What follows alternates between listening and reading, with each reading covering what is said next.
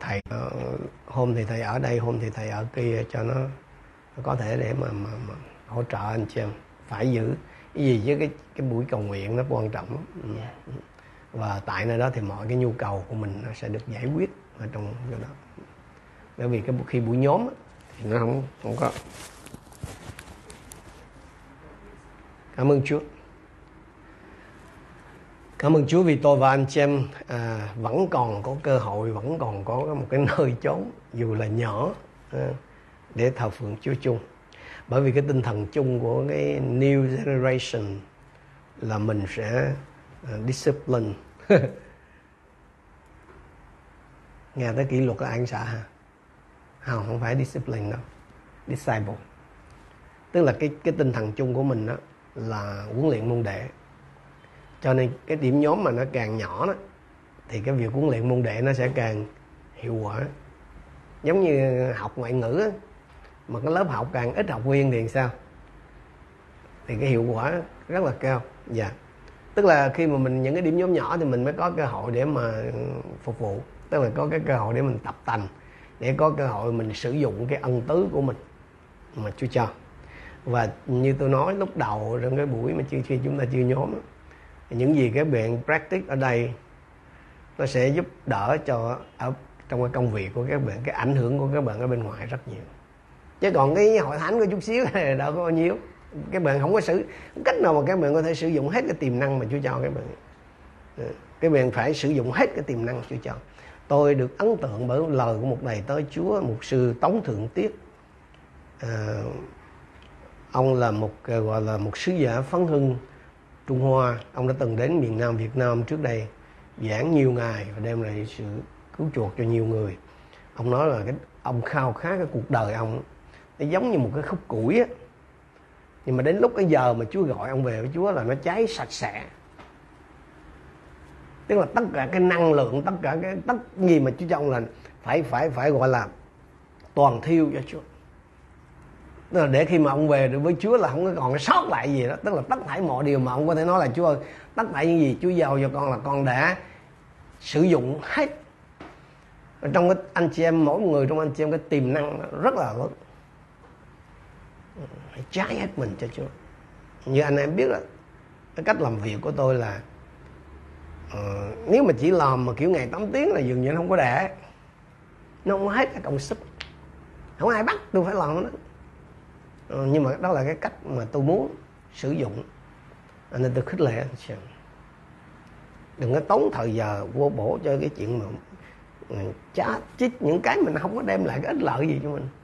Bởi vì tất cả những cái đó đó là tài nguyên mà Chúa cho anh chị em. Thời giờ, sức lực, tiền của, đó là tài nguyên Chúa cho anh chị em để kiến tạo, ít nhất là kiến tạo cái tương lai của anh chị em. Nếu anh chị em có cái tầm nhìn xa hơn là anh chị em sẽ thấy đó là cái tài nguyên mà Chúa cho anh chị em để anh em có thể ảnh hưởng đến thế giới. Để mà sau khi mình không còn ở trên đất này thì mình vẫn còn cái ảnh hưởng của mình nó vẫn còn lâu dài.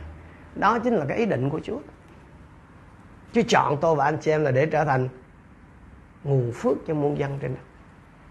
Chúa không chỉ chọn tôi và anh chị em chỉ để được phước, mà còn là để ban phước, để là cái phần phước cho người ta. Cho nên tôi thách thức hết thảy anh chị em. Những anh chị em ngồi ở đây hôm nay còn rất là ít người, nhưng mà cái tiềm năng anh em khác với những cái nhóm khác của mình. English là chắc là ít nhiều cũng biết rồi đó. Cho nên lúc đầu tôi có nói với là những ngày tới đây là mình phải bắt đầu, đầu tiên là mình phải hát song ngữ. Rồi dần dần mình sẽ speak English service. Đó là thầy khích lệ các bạn nên tận dụng. Lily cũng đang có cái ý định là một cái English service như vậy. Full. Không có là Vietnamese gì. Full English. Để cho tất cả các bạn trẻ có một cái định hướng, một cái hướng lâu dài hơn, xa hơn. Cảm ơn Chúa. Anh xem biết là cái hành trình đi theo Chúa của chúng ta là một cái hành trình hứa hẹn đầy phước hạnh. Nhưng mà đồng thời đó cũng là một cái con đường đầy thách thức. Amen. Thách thức á. Cái thách thức chính yếu đó anh chị em, nó không phải đến từ ngoại cảnh Thách thức chính yếu nó không phải đến từ người khác hay là thậm chí từ ma quỷ đâu, mà cái thách thức chính yếu đó, cái hành trình đi theo Chúa đó, là nó đến từ cái việc vâng giữ hay là làm theo những cái mạng lệnh mà Chúa truyền bảo cho chúng ta. Đi chùa đó dễ, mình vô mình dâng lễ xong rồi mình về thôi. Tức là Phật ở nhà Phật, con về nhà con. Nhưng mà theo Chúa khác à. Theo Chúa khác à. Nhiều khi Chúa mới đòi hỏi mình dâng lễ gì đó, nhưng mà có một cái thứ Chúa đòi hỏi: hãy theo ta. Tức là có một cái thứ Chúa đòi hỏi mình. Nhiều người họ quyết định là, mặc dù họ biết Chúa tốt á, nhưng mà họ quyết định là không đi nữa. Lý do là cái hãy theo ta. Mà muốn theo Chúa là phải làm sao? Phải từ bỏ riêng. Chứ không thể đi theo Chúa mà cái ý của mình còn được. Cho nên như tôi nói là cái thách thức lớn nhất trên hành trình đi theo Chúa của tôi và anh chị em, đó là cái việc làm theo hay là vâng giữ những cái mạng lệnh mà Chúa truyền bảo. Vì không phải cái mạng lệnh nào của Chúa nó cũng dễ thực hiện đâu anh chị em. Không phải cái mạng lệnh nào nó của Chúa nó cũng dễ làm theo hay đâu. Thì sáng hôm nay thì chúng ta sẽ cùng học chung với nhau một cái phần Kinh Thánh. Thế nào các môn đồ của Chúa khi phản ứng đó, thế nào các môn đồ của Chúa phản ứng khi mà họ được Chúa truyền bảo cho những cái mạng lệnh khó nhằn, thật sự là khó nhằn, và đâu là những cái lời giải đáp mang cái tính chỉnh sửa của Chúa để chỉ cho họ thấy cái điều cần yếu, cái điều mà họ cần phải có để có thể sống cái đời vâng phục Chúa trong mọi hoàn cảnh, mọi tình huống. Cái phần Kinh Thánh mà tôi sử dụng để cùng học với anh chị em sáng hôm nay là Luca chương 17 từ câu 1 cho đến câu số 10. Luca chương 17 từ câu 1 đến câu 10. Rồi bây giờ lấy điện thoại ra mở Kinh Thánh. Vì chúng ta không có cái màn hình để chiếu, cho nên là anh chị em lấy điện thoại ra để mà ở đây học sinh ngoan quá cho nên nhóm là cắt điện thoại, tắt điện thoại hết, đúng không? Bây giờ phải mở ra. Mỹ con có cài vô trong đó. Cảm ơn Chúa. Luca chương 17 từ câu 1 cho đến câu 10. Nếu anh chị em có thể thì chỉnh sang cái bản hiệu đính á, tôi sẽ sử dụng bản hiệu đính ở đây. Luca chương 17 từ câu 1 đến câu 10. Đức Chúa Giêsu phán với các môn đồ: không thể không có những điều gây nên vấp phạm, nhưng khốn thay cho những người nào gây ra điều ấy. Thà buộc cối đá vào cổ người ấy mà ném xuống biển còn hơn là để người ấy gây cho một trong những đứa bé này phạm tội. Các con hãy giữ lấy mình. Nếu anh em con phạm tội hãy quở trách. Nếu họ ăn năn hãy tha thứ. Dù trong một ngày anh em con phạm lỗi với con 7 lần và 7 lần trở lại cùng con mà nói tôi ăn năn, thì con cũng phải tha thứ. Các sứ đồ thưa với Chúa xin thêm đức tin cho chúng con. Chúa đáp: nếu các con có đức tin bằng một hạt cải, các con có thể bảo cây dâu này rằng hãy nhổ lên mà trồng xuống biển, thì nó sẽ vâng lệnh các con. Hãy trong các con có đầy tớ đi cày hoặc đi chăn chiên, khi nó vừa ở ngoài đồng về mà bảo hãy đến đây ngồi xuống ăn ngay đi. Trái lại chẳng phải các con bảo nó rằng hãy dọn cho ta ăn, thắt lưng phục vụ ta cho đến khi ta ăn uống xong rồi anh mới ăn uống sao? Đầy tớ vâng lệnh mà làm thì chủ có biết ơn nó chăng? Các con cũng vậy, khi làm xong mọi việc được truyền phải làm thì hãy nói: chúng con là những đầy tớ vô dụng. Điều chúng con đã làm chỉ là điều chúng con phải làm mà thôi. Thật trong thì 10 cái câu Kinh Thánh này đó, nó giống như là 4 cái lời dạy rời rạc của Chúa Giêsu về các cái chủ đề như là gây vấp phạm, rồi các cái mối quan hệ, đức tin và sự phục vụ, được Luca sâu chuỗi lại với nhau. Thoạt nhìn nó giống vậy, nhưng mà kỳ thật đó là nếu mình xem xét kỹ đó, là cả 10 câu này nó đều có chung một cái dòng chảy, nó chung một cái ý tưởng đó anh chị. Đó là làm thế nào để có thể sống một cái đời tin kính thật, làm thế nào để không có sống giả hình, chỉ có tin kính ở trên đầu môi chót lưỡi, chỉ có cái tin kính bề ngoài như những người Pharisee. Nói cách khác là 10 cái câu Kinh Thánh này nó có chung một cái ý tưởng là làm thế nào để thật sự là sống đạo, tức là sống theo như lời Chúa, thật sự sống vâng giữ lời Chúa, chứ không chỉ là nói lời Chúa leo lẻo mà không làm theo, hoặc là lúc làm lúc không. Chúng ta sẽ lần lượt xem cái lời hướng dẫn cụ thể của Chúa ở trong cái vấn đề này. Có hai điều mà mình sẽ học trong 10 cái câu Kinh Thánh này. Cái thứ nhất đó là có những cái mạng lệnh của Chúa rất khó thực hiện đối với chúng ta. Có những cái mạng lệnh của Chúa là rất khó thực hiện đối với chúng ta. Từ câu 1 đến câu 4 đó anh chị. Nếu đọc Kinh Thánh với cái tấm lòng khiêm nhu đó, chân thành đủ, thì tôi và anh chị em sẽ phải nhìn nhận rằng là có quá nhiều cái mạng lệnh của Chúa được ghi lại nhưng mà không dễ gì áp dụng đối với chúng ta. Có quá nhiều cái mạng lệnh mà dường như chúng không thể thực hiện được, đúng không? Chẳng hạn tôi nêu ra một vài cái câu kinh thánh mà anh chị em thấy là ngẫm kỹ là không dễ gì áp dụng đâu. Chẳng hạn như là trong Ma-thi-ơ chương 5 câu 48 ấy, thì Chúa bảo là các ngươi phải trở nên trọn vẹn như cha các ngươi ở trên trời là trọn vẹn. Nghe thì rất là dễ, nhưng mà để mà bơ phát đó không có dễ đâu. Hay là trong Luca chương 6, 27, 28 thì Chúa bảo là hãy yêu kẻ thù mình, làm ơn cho kẻ ghét mình, chúc phước cho kẻ rủa mình, cầu nguyện cho kẻ sỉ nhục mình. Dễ làm không? Không dễ chút nào à. Hay là trong Luca 14, 33 là nếu ai trong các ngươi không bỏ mọi sự mình có thì không thể làm môn đồ ta.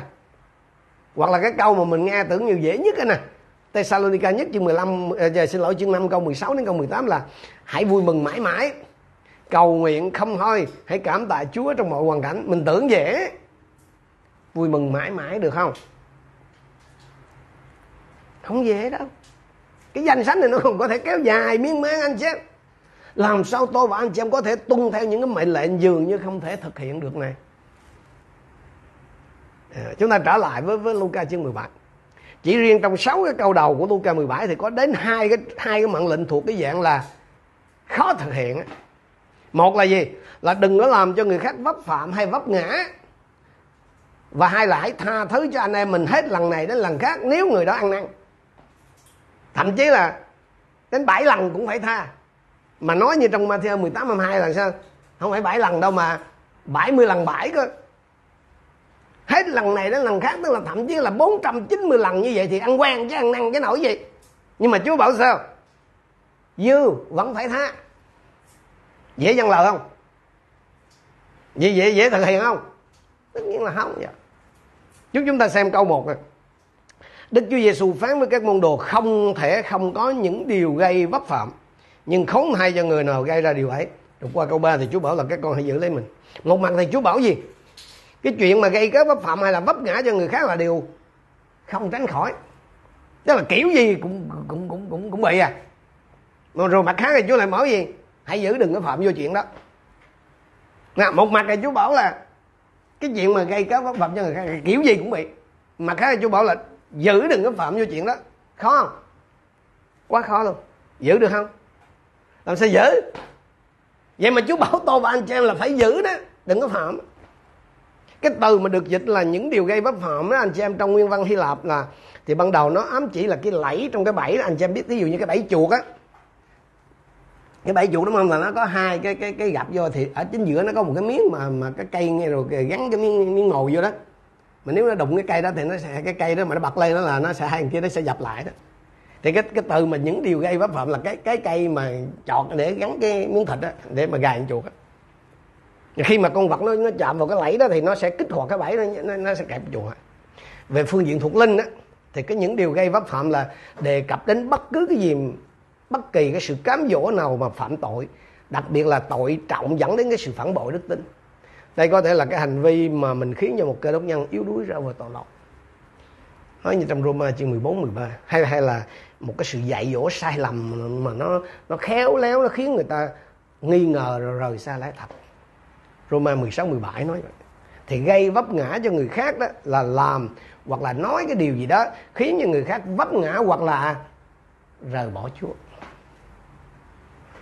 Ở trong câu số 2 đó, Chúa nói gì? Luca 17. Thà buộc cối đá vào cổ người ấy mà ném xuống biển còn hơn là để người ấy gây cho một trong những đứa bé này phạm tội.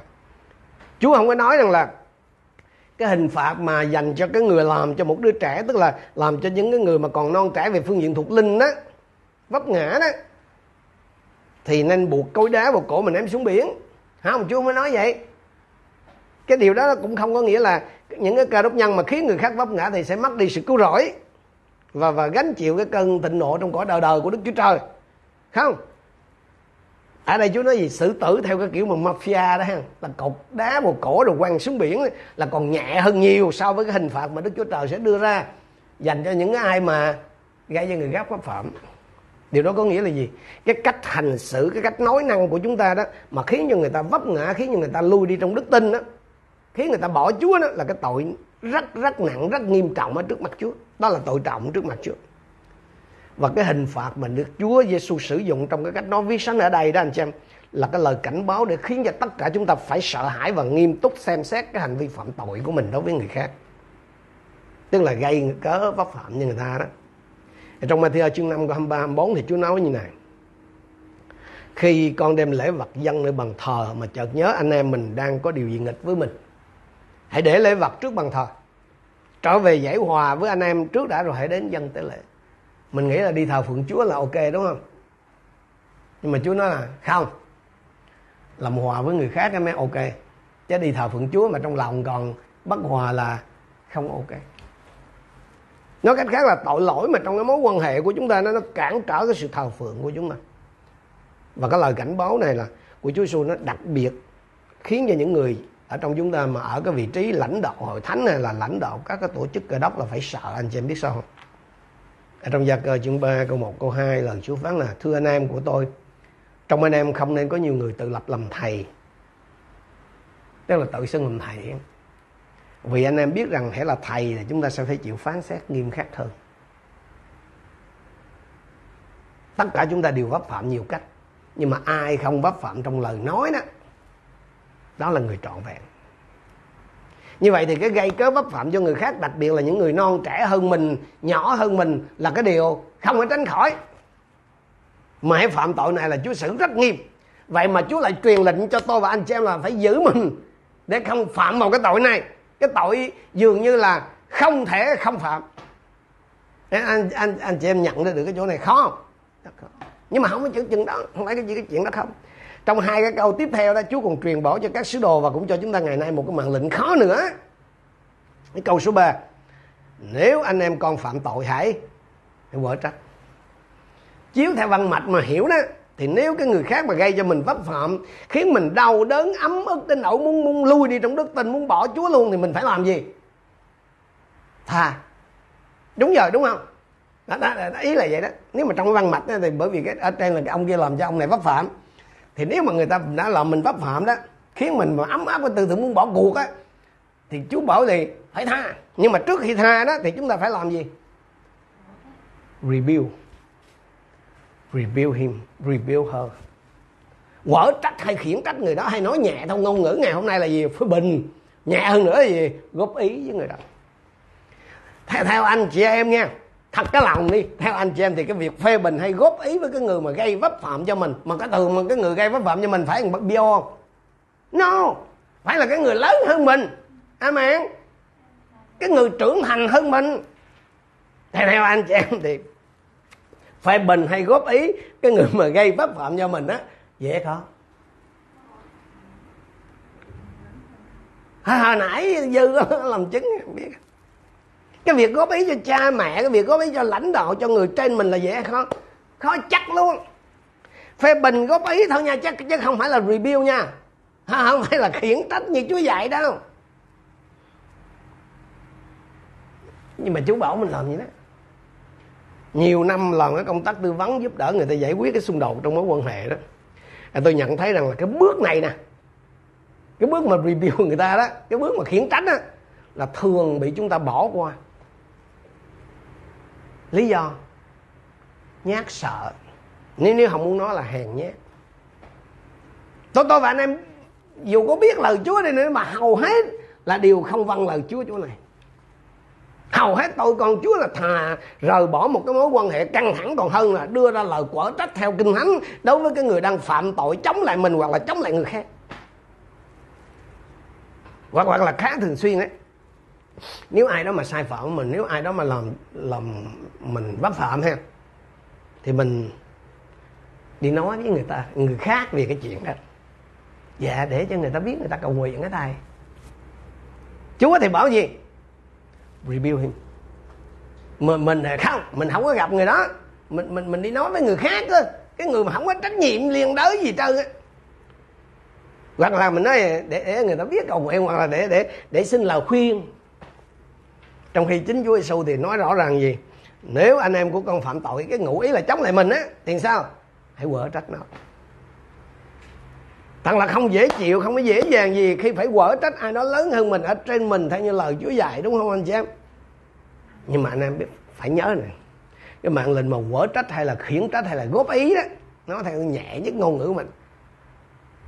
Đối với cái người mà phạm tội là cái bước đầu tiên trong cái quá trình phục hồi.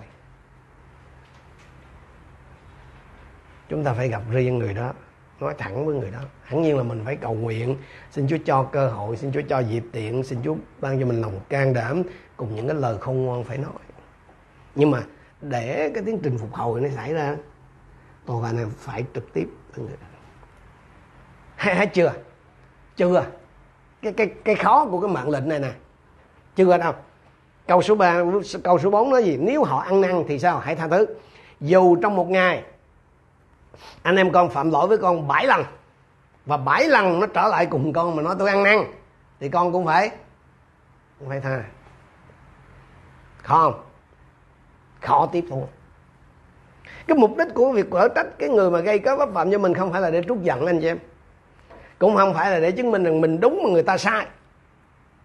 Mà cái mục đích của việc quở trách hay mình dùng cái từ nhẹ nhất là góp ý đó, là để đưa cái người anh chị em đó đến cái chỗ ăn năn, khôi phục lại cái mối quan hệ của người đó với Chúa, với chính mình và với người khác. Chúa bảo đòi gì? Nếu người đó ăn năn thì hãy tha thứ. Nhưng mà sau đó Chúa còn nói thêm, nếu nó phạm lỗi với con một ngày 7 lần, dù 7 lần nó trở lại và nói với con là tôi ăn năn, thì cũng hãy tha cho nó. Tôi nghĩ chắc chắn là sau 7 lần trong cùng một ngày, tôi và anh em kiểu gì cũng sẽ đặt cái dấu hỏi về cái sự chân thành của người đó, đúng không? Mình sẽ hỏi gì? Không biết đây ăn năn hay ăn quen người ta. Chứ sao trong một ngày 7 lần mà nó cứ nói tới, nó nói với ăn năn mà, rồi mình sẽ hỏi, ủa đây là ăn năn hay ăn quen? Chứ liên hồi tru tây vậy mà. Nhưng mà ý của Chúa ở đây không có nghĩa là đến lần thứ 8 thì con không cần phải tha. Không, ý không phải vậy. Mà ý của Chúa ở đây là hãy tiếp tục tha thứ khi anh em của mình ăn năn. Đừng có thắc mắc về cái động cơ của người đó. Chỉ cần tha thứ. Thực ra anh chị em biết là khi mình tha là mình đang làm ơn cho mình, chứ không phải làm ơn cho người ta. Tha thứ là gì? Là mình quyết định không nuôi cái ý định trả thù. Đơn giản vậy thôi. Tha thứ không có nghĩa là mình không nhớ, mình không có vấn đề gì với cái bộ nhớ cả, mà tha thứ là mình quyết định không có nhắc lại. Chúa bảo là đừng có thắc mắc về cái động cơ của cái người đó, chỉ cần tha thứ và tha thứ lần nữa. Dễ làm theo, dễ vâng lời Chúa không anh chị em? Không dễ một chút nào, đúng không? Nhưng đó là mạng lệnh của Chúa. Vì đó là những cái mạng lệnh của Chúa, chứ không phải là những cái lời đề nghị, không phải là một cái option. Cho nên các sứ đồ mà khi nghe hai cái mạng lệnh này từ nơi Chúa là, một là hãy giữ chứ đừng có gây cớ vấp phạm, là cái chuyện mà kiểu gì cũng phải xảy ra. Rồi thứ hai là anh em mình mà cái gây vấp phạm cho mình thì mình quở trách nó, rồi sau đó mình tha cho nó. Đó là cái mạng lệnh, cho nên các sứ đồ không có thể thoái thác được, đâu có thể từ chối được, đâu có thể kháng lệnh được, đúng không? Và để áp dụng, để văn giữ những cái mạng lệnh dường như không thể thực hiện này, là các sứ đồ mới nghĩ tới cái cảnh là phải xin trợ giúp. Ông xin gì? Mấy ông xin gì? Câu số 5 á, xin thêm đức tin cho chúng con. Các sứ đồ xin thêm đức tin vì họ cho rằng là nếu mà họ có đức tin lớn, nếu mà họ có đức tin mạnh mẽ đó, thì họ sẽ văn giữ được, sẽ làm theo được, sẽ áp dụng được những cái mạng lệnh cái kiểu này của Chúa. Nhưng mà rồi Chúa trả lời sao anh chị em biết không? Chúng ta đi qua phần thứ hai. Để thực hiện những cái mạng lệnh rất khó thực hiện, thì cái điều cần yếu không phải là có thêm đức tin, mà là thêm sự vâng lời và sự khiêm nhường. Để thực hiện được những cái mạng lệnh rất khó thực hiện, thì cái điều cần thiết đối với tôi và anh chị em không phải là có thêm đức tin, mà là thêm sự vâng lời và thêm sự khiêm nhường. Chúng ta xem câu 5 và câu 6. Các sứ đồ thưa với Chúa, xin thêm đức tin cho chúng con. Chúa đáp, nếu các con có đức tin bằng một hạt cải, các con có thể bảo cây dâu này rằng hãy nhổ lên và trồng xuống biển, thì nó sẽ vâng lệnh các con. Cái việc mà các môn đồ xin thêm đức tin là một cái lời cầu xin chân thành không anh chị em? rất chân thành, xuất phát từ cái động cơ đúng đắn luôn. Các môn đồ nhận thấy rằng nếu muốn đáp ứng những đòi hỏi của Chúa trong hai cái mạng lệnh đó thì họ phải có một cái sức mạnh và cái khả năng của Chúa mới có thể làm được. Nhưng mà cái câu trả lời của Chúa trong câu 6 đó thì cho thấy rằng cái vấn đề không phải là có thêm đức tin. Đức tin nó không có được đo bằng cái số lượng nhiều ít anh chị em, mà đơn giản là nó được đo bằng cái sự hiện diện của nó, là có hay không có, có đức tin hay không có đức tin. Tôi nói lại là đức tin là không có được đo bằng cái số lượng nhiều ít. Chúa Giêsu nói gì cái đức tin mà to bằng hạt cải thôi cũng có thể làm được những cái điều không thể, mà cái điều mà nhổ cây lên quăng xuống biển đó. Đúng là trong Kinh Thánh á, Chúa Giêsu có hai lần khen hai người có đức tin lớn và chê trách các môn đồ là ít đức tin. Nhưng mà đức tin lớn hay là ít đức tin đó, trong những cái trường hợp đó là không có nói về số lượng nhiều ít hay là cái kích cỡ to nhỏ, mà nói về cái cách người ta tin hay là không tin những gì Chúa nói, cái cách mà người ta tin hay không tin là cái sự vĩ đại của Chúa thôi. Chúa Giêsu bảo rằng là nhu cầu thật sự đó của các người không phải là thêm đức tin, mà là thêm vâng phục, mà là thêm khiêm nhu. Thực ra đức tin đó, suy cho cùng đức tin là gì? Là làm theo những gì Chúa bảo. Đơn giản vậy đó. Nếu mà anh chị em muốn hiểu một cái đơn sơ, một cái định nghĩa đơn sơ nhất đó, đức tin là làm theo những gì Chúa bảo, tức là Chúa bảo gì mình làm nên như vậy là lập tin. Cho nên cái vấn đề không phải là xin thêm đức tin, mà là gì anh chị em biết không? Mà là đem cái đức tin vốn có của chúng ta ra mà sử dụng. Tôi thường hay dùng cái ví dụ là một cái đứa trẻ tự nhiên mà nó sinh ra đó, ai cũng vậy, là nó đều có hai cái cánh tay, hai cái chân, đúng không?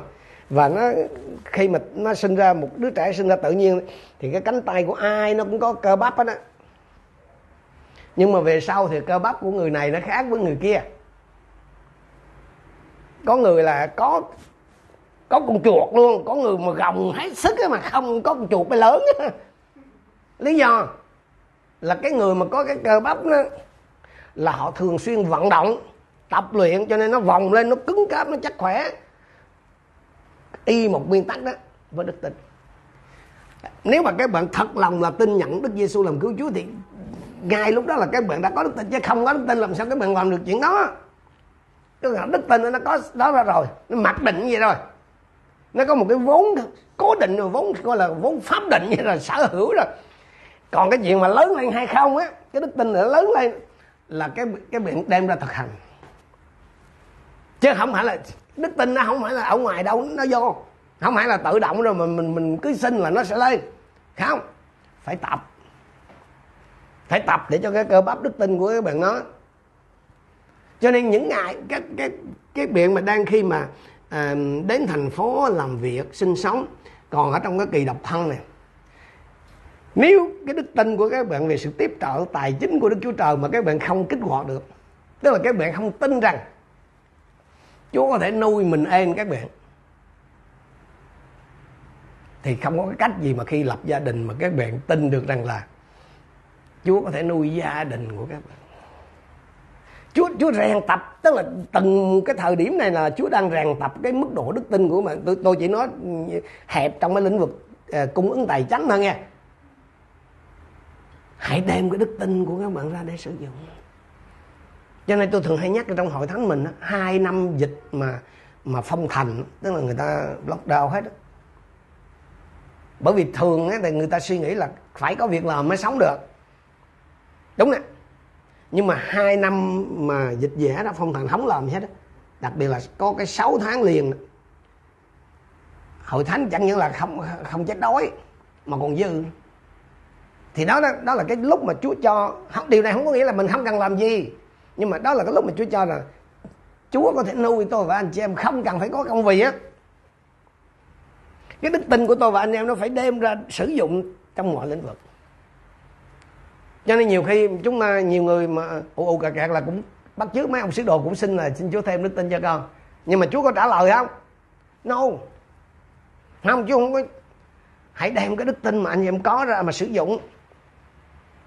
Cái nan đề của hầu hết tôi con Chúa, những người tin thờ Chúa, hầu vì Chúa ngày hôm nay trong việc vâng lời Chúa, làm theo lời Chúa, không phải vì cái lời Chúa nó khó hiểu anh chị em. Rồi vì sao anh chị em biết không? Vì mình không có muốn làm, mình không có muốn làm theo, mình không có muốn vâng giữ thôi. Đâu đâu là cái căn nguyên của tình trạng này? Ấy là vì hầu hết chúng ta không nhận thức được, hoặc là mình không chịu nhìn nhận cái vị trí thật của mình đối với Chúa. Chúng ta gọi mình là cái người tin thờ Chúa, chúng ta gọi mình là cái người đi theo Chúa, chúng ta gọi mình là môn đệ của Chúa, là con dân của Chúa, thậm chí là mình là tôi tới Chúa. Vâng, tất cả những cái danh xưng đó đều đúng. Nhưng mà có bao nhiêu người trong anh chị em ý thức được rằng là mình là nô lệ của Chúa, tức là cái vật sở hữu của Chúa. Tất cả chúng ta đều gọi Chúa là Chúa, đúng không? Nhưng mà bao nhiêu người trong anh chị em ý thức được rằng Chúa có nghĩa là chủ, không phải chủ doanh nghiệp đâu nghe, không phải chủ doanh nghiệp, không phải chủ nông trại mà mình đi làm công đâu, mà chủ ở đây là chủ nô lệ đó. Cái người mà đã trả giá để mua, chính xác là để chuộc tôi và anh chị em, chuộc cái mạng sống của tôi và anh chị em. Chúa mua chúng ta về làm của riêng của Chúa rồi. Nói trong Tô thứ nhất chương 6:20, vì anh em đã được mua bằng giá rất cao. Chúa dùng cái hình ảnh ở đây là gì? Là chữ đầy tớ, nhưng mà thật ra trong nguyên văn nó là chữ nô lệ đó anh chị em. Chúng ta xem câu 7 đến câu 8. Ai trong các con có đầy tớ đi cày hoặc đi chăn chiên, khi nó vừa ở ngoài đồng về mà bảo hãy đến đây ngồi xuống ăn ngay đi. Trái lại, chẳng phải các con bảo nó rằng hãy dọn cho ta ăn, thắt lưng phục vụ ta cho đến khi ta ăn uống xong rồi anh mới ăn uống xong. Cái từ mà được dịch là đầy tớ hay tôi tớ trong cái câu này đó, trong nguyên văn tiếng Hy Lạp là doulos, cái nghĩa đen là nô lệ, slave. Không phải là ô xin đâu, không phải ô xin, không phải người giúp việc tới làm bao nhiêu thời giờ đó về đó trả tiền đó, không có tiền bạc gì hết trơn. Trong cái nền văn hóa đó, cái nền văn hóa nô lệ đó là cái chế độ nô lệ, là cái người nô lệ là một cái bản, họ có một cái bản mô tả công việc rất là đơn giản. Nô lệ là làm sao? Cái công việc của nô lệ là gì? Là làm mọi điều mà chủ nhân ra lệnh, chấm hết. Không phải chủ doanh nghiệp ngày hôm nay mình tới mình làm, mình không ưng thì mình về, đúng không? Chủ nô tức là chủ nô lệ là họ không có chuyện đó. Không có nô lệ, không có quyền. Nô lệ không có quyền ra lệnh, họ chỉ nhận lệnh. Nô lệ không có chuyện mà cãi. Bởi vì như anh chị em biết là nô lệ đó nó chỉ khác cái máy mông chút xíu là nó biết nói thôi. Không có chuyện nô lệ thương lượng với chủ nô về những đặc ăn rồi phúc lợi của họ, không có chuyện nô lệ tham gia vào các hiệp hội nô lệ hay công đoàn nô lệ để có cái điều kiện làm việc hoặc là tiền lương tốt hơn. Nô lệ không có quyền bảo là tôi không thích cái nhiệm vụ, tôi không thích cái công việc đó, nên tôi sẽ không thực hiện. Đã là nô lệ thì phải văn phục, đã là nô lệ thì phải văn theo cái lệnh chủ, đã là nô lệ thì phải phục vụ. Cái việc phục vụ của người đầy tớ đó hay là nô lệ đó có thể thay đổi địa điểm và công việc. Cái công việc cụ thể nó có thể thay đổi, nhưng mà cái việc phục vụ đó là không có thay đổi. Chúng ta để ý à? Ảnh làm ngoài đồng xong ảnh về nhà. Người bình thường đó, người tự do là làm ngoài đồng xong là về nhà sẽ là gì? Nghỉ. Còn cái anh này là làm tiếp. Anh chị em có biết cái sự khác biệt giữa một cái người nô lệ hay là một người đầy tớ rồi bản dịch tiếng Việt mình với một tình nguyện viên là gì không? Cái người nô lệ có chủ, còn cái tình nguyện viên thì không. Một cái người mà là tình nguyện viên đó thì họ lựa chọn cái thời điểm phục vụ, và thậm chí là họ lựa chọn là whether họ có nên phục vụ hay không. Còn một đầy tớ là phục vụ và bất kể mọi chuyện. Một cái tình nguyện viên thì họ phục vụ là khi thế nào họ thấy thuận tiện. Còn một đầy tớ hay là một nô lệ đó là phục vụ vì cái sự cam kết. Cho nên có người họ bảo rằng là cái người đầy tớ hay là cái người nô lệ đó làm những gì được sai bảo, còn tình nguyện viên là làm những gì mà người ấy muốn làm, cái thời điểm mà cái người đó thích làm chuyện đó. Chứ theo định nghĩa này thì anh chị em là tôi tớ của Chúa hay chỉ là tình nguyện viên trong nhà Chúa? Cái rắc rối mà hầu hết chúng ta gặp phải khi làm theo lời Chúa là gì? Vì mình không nhận biết được cái vị thế này của mình là đầy tớ. Ngày hôm nay mà mình gọi đầy tớ hay tôi tớ là mình gọi là mấy người hầu Chúa thôi, đúng không? Là giống như tụi tôi á. Không, tất cả. Nếu anh chị em chỉ nhận biết là mình chỉ là tình nguyện viên trong nhà Chúa thôi á, thì nó sẽ cho chúng ta cái câu trả lời. Đó là lý do là có nhiều cái mạng lệnh của Chúa mà mình thấy là khó thực hiện hay là không thể thực hiện. Cụ thể là mình thấy là cái chuyện là canh giữ mình để không gây vấp phạm cho người khác, hay là liên tục tha thứ cho cái người phạm lỗi mình thấy lần này lần khác đó, thì mình thấy cực kỳ khó, hoặc là họ không làm, bởi vì đó là tình nguyện viên. Còn nếu ý thức anh chị em ý thức mình là một slave, một nô lệ của Chúa đó, thì cái việc mà làm theo bất cứ điều gì Chúa bảo ở bất cứ nơi nào, bất cứ thời điểm nào, đó là chuyện tự nhiên, đó là bổn phận, là trách nhiệm rồi, không thắc mắc. Cho nên trong những ngày vừa qua đó, nhiều khi tôi và anh em đối diện với một số cái mạng lệnh của Chúa mà mình thấy không thể làm, hoặc là trong mình nó có cái sự tranh chiến mà mình không làm. Xin Chúa cho tôi và anh em nhận ra được mình là ai ở trong Chúa. Có thể ai đó trong anh chị em gặp rắc rối về cái chuyện sống theo lời Chúa. Vấn đề không phải là anh em thiếu đức tin đâu, mà vấn đề là thiếu sự văn phục. Mà cái lý do mà mình thiếu sự văn phục, bởi vì mình cũng nghĩ mình là cũng rất gì và này nọ, mình nghĩ là mình cũng không phải là như vậy đâu. Cho nên tôi nói với anh xem là Chúa Giêsu không có cần những cái tình nguyện viên, mà Chúa đang tìm kiếm những đầy tớ tặng hiến cho Chúa. Đó là lý do mà Chúa từng bảo rằng là nhiều người được gọi mà ít người được chọn đó anh xem. Không phải Chúa chỉ chọn ít người, mà là có ít người bằng lòng cam kết sống theo cái chuẩn mực, sống theo cái điều kiện, sống trong cái thân phận của một tôi tớ, một nô lệ của Chúa Giêsu. Hầu hết là chúng ta đều mong muốn là mình sẽ có được something khi mình tin nhận Chúa, đúng không? Rồi khi mình tin nhận Chúa là mình muốn trở thành là someone ở trong nhà Chúa. Ai nấy trong chúng ta đều muốn là mình sẽ ít nhiều gì mà cũng sẽ trở nên là rất gì và đầy nọ. Như anh em Văn và Gia-cơ, con trai của CBD đó, tức là muốn được ông ngồi bên phải, ông ngồi bên trái của vua Giê-xu. Chứ không ai trong chúng ta chịu nhận biết và chấp nhận biết rằng là khi mà mình chấp nhận tin thờ Chúa, đi theo Chúa là mình chấp nhận trở nên nothing, như chính Chúa. Tôi và anh chị em cũng cần phải cẩn trọng khi đi ra làm chứng cho người khác, là mình thường hay kêu gọi người ta tin Chúa đi để được gì. Mình có kêu gọi là hãy tin Chúa đi là sẽ trở nên nothing. Mình có nói vậy không? No, mình nói tin Chúa đi, được phước, được này, được kia, được nọ. Nhiều khi chúng ta gọi là short selling. Nhiều khi mình dùng cái phương cách là short selling Chúa để kéo được nhiều người vào. Mà thật chất của vấn đề đó anh chị em, khi tôi và anh em chấp nhận đi theo Chúa là mình phải trở nên nothing, giống y như Chúa đó. Trong Philip chương 2 câu 6-8 này, Chúa nói là Ngài đó, Chúa Giêsu, Ngài có vốn có hình của Đức Chúa Trời, nhưng không xem sự bình đẳng với Đức Chúa Trời là điều nên nắm giữ. Ngài đã từ bỏ chính mình, mang lấy hình đầy tớ và trở nên giống như loài người. Ngài đã hiện ra như một người tự hạ mình xuống, vâng phục cho đến chết, thậm chí chết trên cây sập tự. Trong những ngày vừa qua đó, nhiều khi tôi và anh em tranh chiến với Chúa để làm theo hay không làm theo một cái mạng lệnh nào đó, là bởi vì tôi và anh em chưa thật sự từ bỏ cái quyền làm chủ ở trên chính mình. Thành ra đó, để có thể sống cái đời văn phục đó anh chị em, để có thể mà tuân giữ lời Chúa, văn giữ mọi mạng lệnh của Chúa truyền bảo, thì cái điều cần yếu không phải là cần thêm đức tin đâu,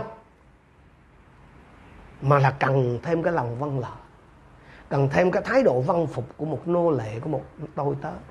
Cho nên có thể ai đó trong anh chị em gặp khó khăn trong cái chuyện vâng theo một cái mạng lệnh nào đó của Chúa. Đừng cầu nguyện là Chúa ơi xin thêm đức tin cho con, hay là xin giúp đỡ con A-la B-C gì đó, nhưng mà Chúa ơi xin thêm cho con cái lòng vâng phục như một tôi tớ, vâng phục như Đấng Christ, hay là xin cho con cái tâm tình của Đấng Christ để con có thể sống theo như lời dạy của Chúa. Nhưng còn nữa, có một cái điều mà Chúa Giêsu răn dạy trong việc vâng giữ mạng lệnh của Chúa. Ở đây anh xem, chúng ta xem câu 9, câu 10. Đầy tớ vâng lệnh mà làm thì chủ có biết ơn nữa không? Các con cũng vậy, khi làm xong một việc được truyền phải làm thì hãy nói là chúng con là những đầy tớ vô dụng, điều chúng con đã làm chỉ là điều chúng con phải làm mà thôi. Không có lời khen hay cái vinh quang gì khi mình thực hiện cái nhiệm vụ của mình cả. Cái bổn phận là điều được mong đợi nơi tôi và anh chị em. Cái từ mà trong cái bản dịch tiếng Việt, hầu tất cả các bản dịch tiếng Việt của mình, cái từ mà người ta vô dụng, cái chữ vô dụng đó là arios. Thì trong nguyên văn đó nó có ba cái nghĩa, một là vô dụng, vô ích, hoặc là cái từ không xứng đáng nữa. Tôi thiết nghĩ là cái bản NIV, tức là cái bản dịch mới của tiếng Anh đó, thì họ dịch cái từ không xứng đáng ở chỗ này thì phù hợp hơn. Tức là chúng con là những đầy tớ không xứng đáng. Ở đây không xứng đáng, ở đây là không xứng đáng được khen ngợi đó. Mình nghĩ cũng đúng đó. Cái lời Chúa ở đây dạy này. Bởi vì sẽ có những người mà họ quyết liệt là họ sẽ làm theo lời Chúa. Nhưng mà cái anh mà anh làm được theo lời Chúa, là Chúa dạy gì anh làm thì hết đó, anh cũng rất là dễ kiêu ngạo nha. Bởi vì so với nhiều người khác là không làm được thì ảnh làm được cơ mà. Cho nên ảnh cũng rất dễ là thì Chúa dặn gì? Không. Nếu mà làm trọn việc đó thì cũng không có gì đáng khoe cả. Anh chị em cứ suy nghĩ đi. Ví dụ như nếu Dư mà con đi làm đúng giờ thì sếp của con có bảo rằng ôi, cảm ơn Dư rất nhiều vì đã đi đúng giờ không? Yes. Yes. Cái đó là có ông sếp nào mà ông nói là thật tuyệt vời khi bạn làm được cái điều đó ngày này qua ngày khác không? No. Anh chị em phải đi làm đúng giờ. Đó là nhiệm vụ của anh chị em. Có khi nào anh chị em flag về cái chuyện mà thanh toán các cái hóa đơn tiền điện, tiền nước của mình không? Anh chị em nợ cái số tiền đó thì mình thanh toán trả thôi, chứ có khen thưởng gì. Có gì đâu khoe. Đúng không? Chẳng có khen thưởng hay là ân nghĩa gì ở đây cả. Khi chúng ta làm những gì mà Chúa truyền bảo cho mình làm. Đó, có những cái trường hợp là người ta không làm thì Chúa truyền là phải làm.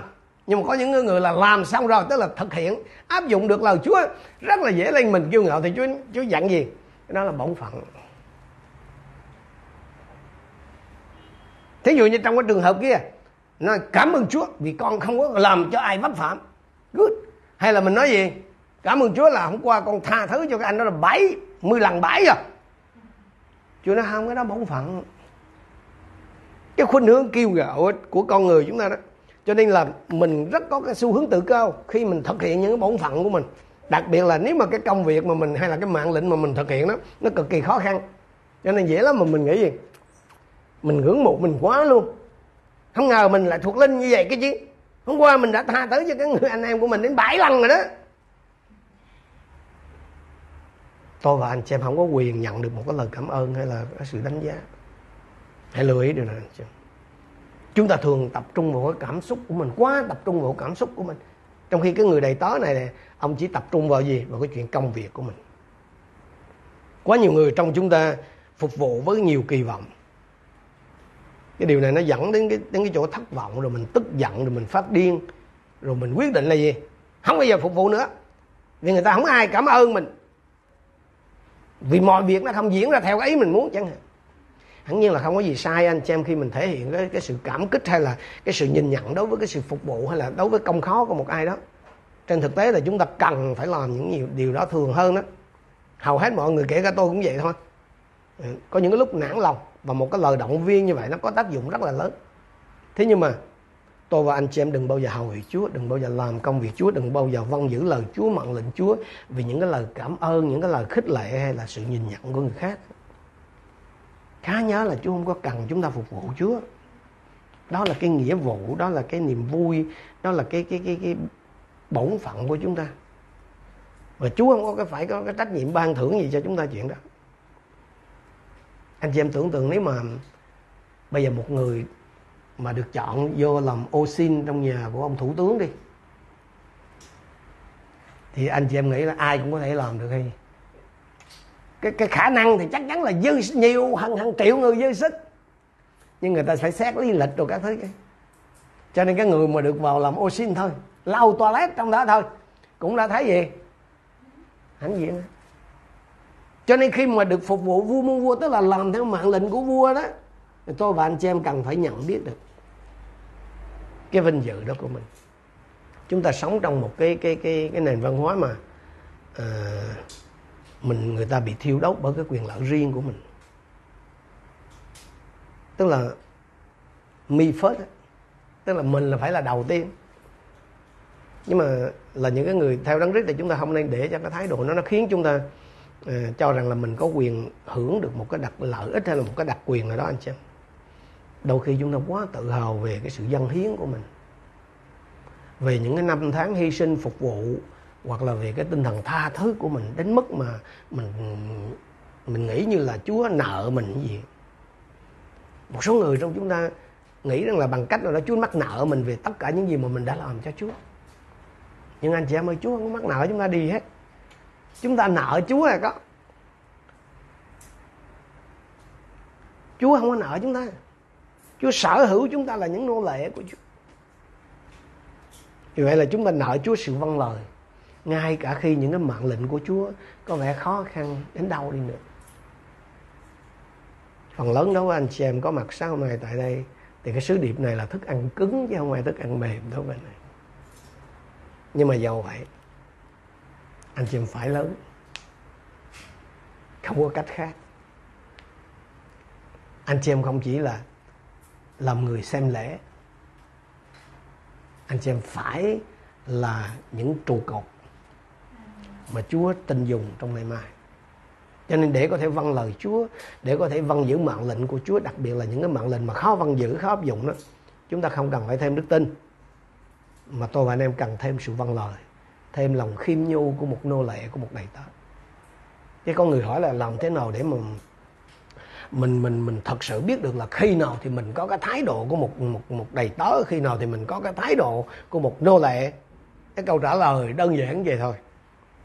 Anh chị biết mình có cái thái độ của một tôi tớ, của một nô lệ là khi anh chị em bị người ta đối xử như một nô lệ, anh chị em phản ứng như nào? Để có thể kiểm tra, để có thể biết được là mình có cái tinh thần, có thái độ của một nô lệ không ấy, là khi mà người ta đối xử với anh chị em như một nô lệ.